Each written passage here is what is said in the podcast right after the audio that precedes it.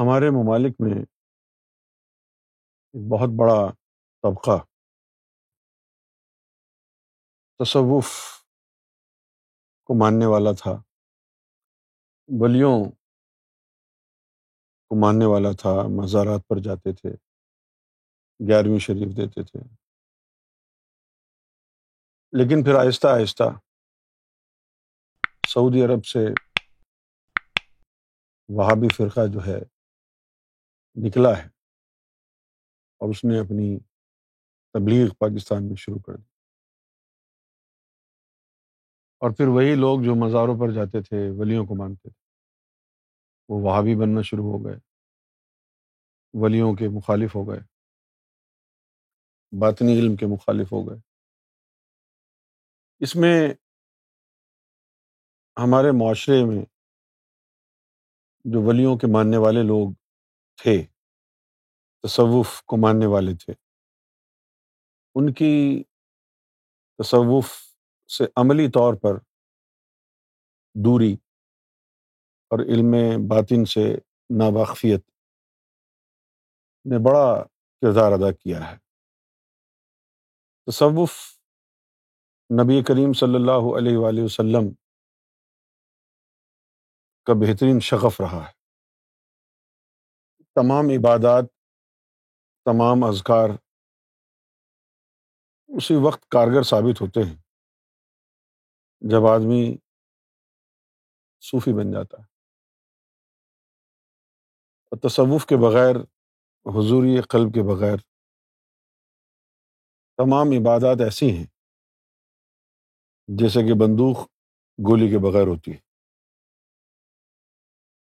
امامہ باندھنا داڑھی رکھنا یہ تمام چیزیں وہ سنتیں ہیں کہ جو سونے پہ سہاگا کا کام کرتی ہیں لیکن اگر سونا نہ ہو صرف سہاگا ہو تو پھر بیکار ہے نا جی آپ سونا رکھ لیں میں سہاگا رکھ لیتا ہوں ایسا نہیں ہوتا ہے سونے کے اوپر اگر سہاگا ہو تو بہتری ہوتی ہے لیکن اگر صرف سہاگا ہو سونا نہ ہو تو بیکار ہے میں چاہتا ہوں کہ آپ لوگ اولیا اکرام کا مرتبہ ان کا تصرف سمجھیں وہ کیا ہوتے ہیں کیا کر سکتے ہیں یہ سمجھنا آپ لوگوں کے لیے بڑا ضرور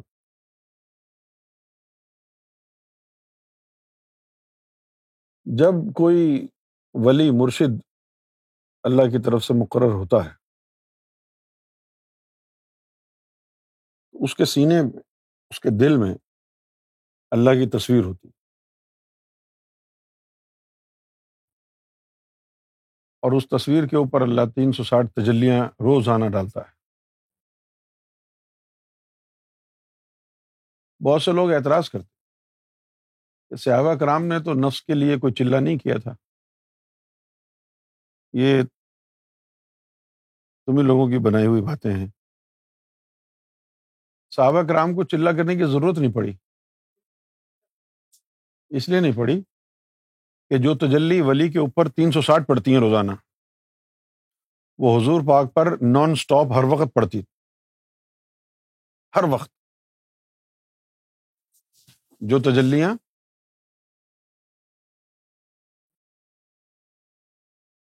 تین سو ساٹھ سے اگر تعداد بڑی ہے تو صرف ایک ہی ولی کی بڑی پیران پیر دستگیر شیخ عبد القادر جیلانی رضی اللہ تعالیٰ ان کو اللہ تعالیٰ نے محبوب سبحانی کا خطاب عطا فرمایا اور ان کے اوپر پانچ سو دفعہ روزانہ پانچ سو دفعہ تجلیاں پڑ اور تجلیوں کی کثرت کا یہ عالم تھا کہ وہ اپنی بیگمات کے پاس بھی رات کو نہیں جاتے تھے دن میں جاتے رات میں تجلیوں کی بہتات ہوتی اس وقت تنہا ہوتے اب میں جو آپ کو بتانا چاہتا ہوں بات وہ یہ ہے کہ ہم ذکر قلب کی تحریک لے کے چلے ہیں اور اس تحریک کو کم و بیش چالیس سال ہو گئے ایک آدھ سال اوپر نیچے چالیس سال ہو لوگوں کے ذہن میں یہ ہے کہ ذکر کا چلنا جو ہے وہ بہت ضروری ہے یہ بات بالکل صحیح ہے ذکر کا قلب کا ذاکر ہونا بڑا ضروری لیکن میں آپ کو یہ بتانا چاہتا ہوں کہ صرف ذکر چلنا ایک ہی طریقے سے نہیں ہے مرشد کے اوپر ولی کے اوپر ڈپینڈ کرتا ہے بہت سے لوگوں کو وہ ذکوریت میں لگاتا ہے کچھ لوگوں کو وہ ذکوریت میں لگاتا ہی نہیں اپنی نگاہوں سے نظروں سے اس کا سینہ منور کر دیتا تو تمام روحانی قواعد تمام روحانی اصولیات سے زیادہ اہم بات یہ ہے کہ مرشد کی بات مانی جائے جو مرشد نے کہہ دیا بس وہی حق ہے اگر دن ہے سورج نکلا ہوا ہے مرشد نے کہا کہ رات ہے تو آپ کو یہ حق نہیں ہے کہ آپ کہہ دیں کہ حضور سورج نکلا ہوا یہ دن ہے کافر ہو جائیں گے اب آپ کی قبر میں سوال جواب کا معاملہ یوم محشر کا معاملہ جب مرشد کے ہاتھ پر بیت کر لی تو نہ قبر کا کوئی معاملہ رہا آپ کا نہ یوم محشر کی کوئی پریشانی رہی کسی کے ہو گئے تو اب جہاں وہ جائے گا تمہیں بھی وہاں لے جائے گا تمہیں صرف یہ دیکھنا ہے کہ جس کے ہاتھ میں ہاتھ دے رہے ہو وہ رب کا بٹھایا ہوا ہے یا نہیں اگر وہ رب کا بٹھایا ہوا نہیں ہے تو پھر مارے گئے اور اگر کسی ایسے سے پالا پڑ گیا جو اس کو رب نے بٹھایا ہوا ہے اور اس نے بھی کہہ دیا ہاں بیٹھ جاؤ پھر یہ مت سوچو کہ ذکر کتنا چلا اس کے ہے نا اس کے ہو گئے اب جو صحابہ کرام کو ضرورت نہیں پڑی چلوں کی اس کی وجہ یہ تھی کہ حضور صلی اللہ علیہ وسلم پر وہ جو ولیوں پہ تجلی گرتی ہے تین سو ساٹھ والی وہ ہر وقت تجلی کی زد میں رہتے ہر وقت کیا دن اور کیا رات ہر وقت وہ تجلی کی زد میں رہتے تو حضور کی صحبت میں ہی بیٹھنے سے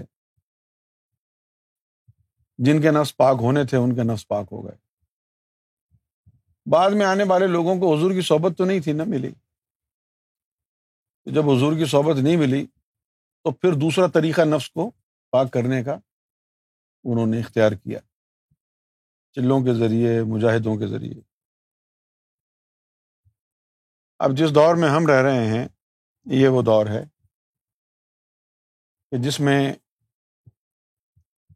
چلوں مجاہدوں سے اور خوراک میں اجتناب برتنے سے بھی نفس پاک نہیں ہو سکتا دنیا میں نار کا تناسب بڑھ گیا ہے آنکھوں کو پاک رکھنا دل کو نیت کو پاک رکھنا اب ممکن نہیں رہا اب یہ کام صرف اور صرف امام مہدی سرکار گور شاہی کی نظر سے ممکن سرکار کی نظر کے بغیر اب یہ کام ممکن نہیں رہا کچھ لوگ ایسے تھے جیسے ابو ذر غفاری رضی اللہ تعالی یہ حضور کے بہت قریبی تھے تو ان کو حضور نے روحانی راستے پر چلایا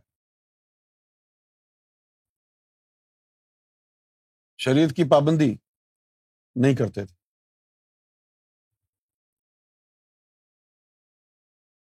نبی کریم صلی اللہ علیہ وسلم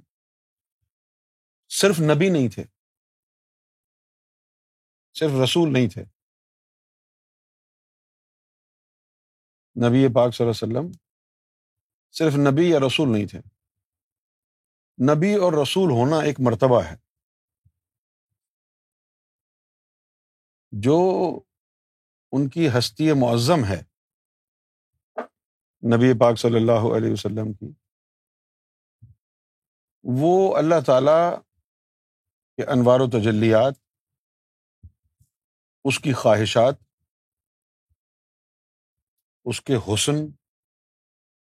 اور اس کی محبت کا ایک حسین امتزاج ہے یعنی ون دی انٹھایا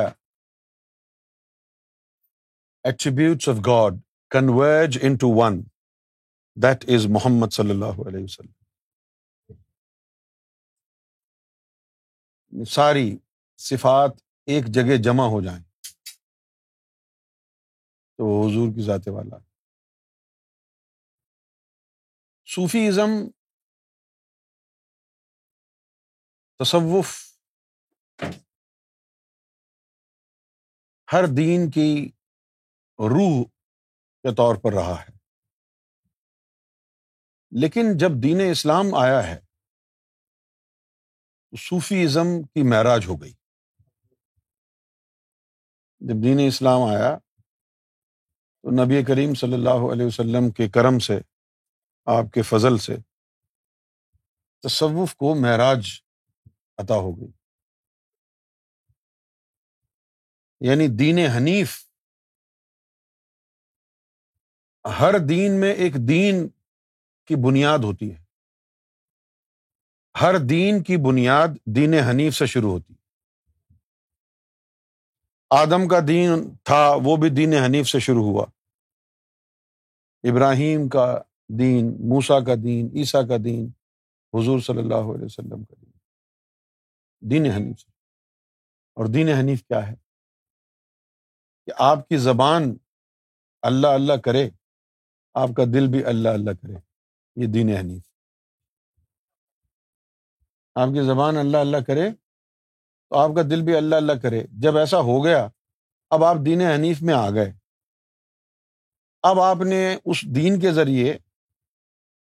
آگے بڑھنا ہے لیکن وہ جو آگے بڑھنے والا معاملہ ہے ہمارے مسلمانوں نے سمجھ رکھا ہے کہ صرف عبادات کی ادائیگی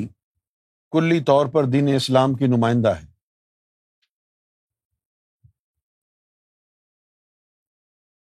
most of our Muslim think the total representation of Islam is the performance of worship ایسا نہیں یہ ایک چھوٹا سا ایک باب ہے عبادات کا تمام چیزوں سے پہلے تمام چیزوں سے پہلے جو سب سے زیادہ اہمیت کی حامل ہے جو بات وہ ہے اللہ سے تعلق کا جوڑنا جب اللہ سے تعلق جڑ جائے گا اس کے بعد باقی تمام چیزیں شروع ہوں گی ستم ظریفی یہ ہے کہ پھر مذاہب میں آہستہ آہستہ تعلق بلا کا جو باب تھا وہ آہستہ آہستہ فراموش ہوتا گیا اور دین دین نہ رہا مذہب بن گیا اور مذہب مذہب نہ رہا رسومات کی ایک ادائیگی بن گئی جس دور میں ہم رہ رہے ہیں اس دور میں نہ تو علم باطن کا کوئی بتانے والا آیا نہ ولایت رہی اور نہ ہی اس دور میں کوئی کامل ذات آیا ولایت دو طرح کی ہے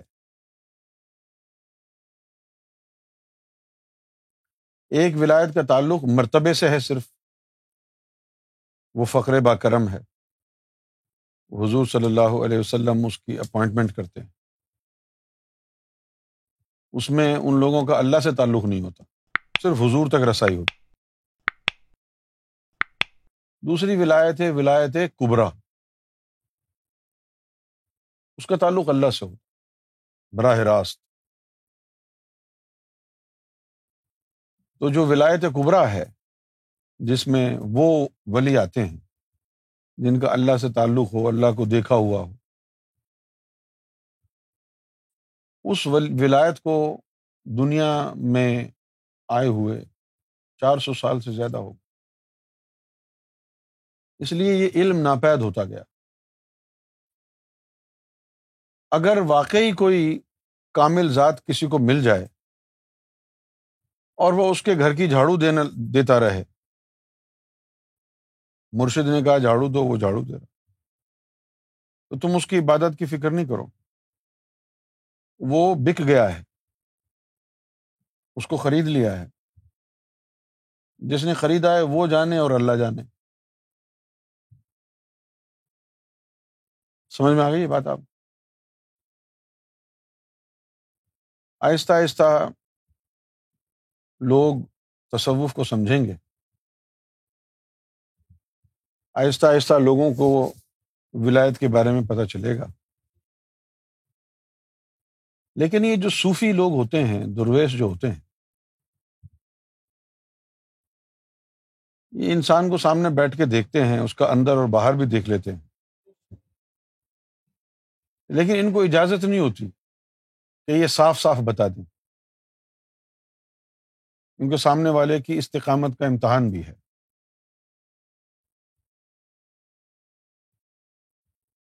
کہ جب اس کو ایک چیز مل گئی ہے جس نے اس کا تعلق اللہ سے جوڑ دیا ہے تو وہ مرشد کے اوپر اندھا اعتماد کرے جو اس نے کہہ دیا ہے وہ کر لے جس سے وہ روکے اس سے رک جائے